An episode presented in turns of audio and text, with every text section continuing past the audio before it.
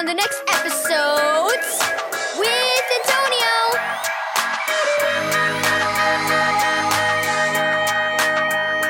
Thank you, Keys for Kids Ministries, for this daily devotional. Not sugar. Read Isaiah 5, verse 20 through 21.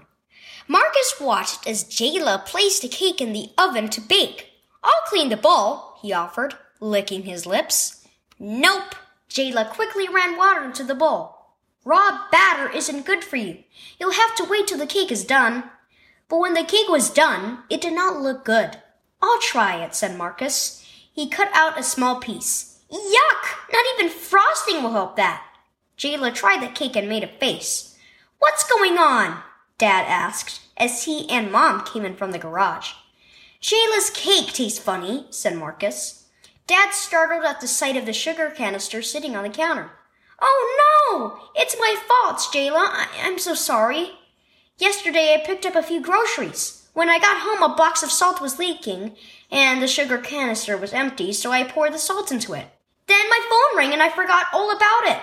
See? You should have let me clean the bowl, said Marcus. Then we would have known your cake wasn't good before you baked it. Does this remind anybody of Pastor Holt's message last week? Mom asked. He talked about the verse in Isaiah where people said evil was good and bitter was sweet, remember? Yeah, Jayla said. Kind of like how the label on the canister said its contents were sweet. But they sure weren't. At least you can bake a new cake, said Dad. If people say something is good when God says it's evil, that's much more serious. Like, what sort of things might they say? Jayla asked. Well, how about if someone says we can do whatever we want as long as we're true to ourselves? Mom said. That's calling evil good, isn't it? said Marcus. Yes, said Mom. In the Bible, God says He sets the standard of right and wrong. We need to live according to His truth, not our own feelings and desires.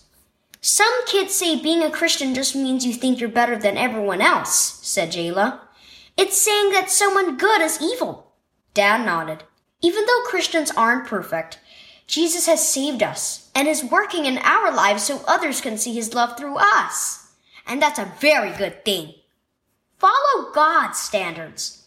Key verse. Woe to those who call evil good and good evil. Isaiah 5 verse 20. Do you know which things God says are good and which he says are evil? In today's world, many people try to make good sound evil and evil sound good. That's why it's important to use the truth of God's word as the standard of your life. Listen to what God says in the Bible and trust Him to help you live out His truth and love.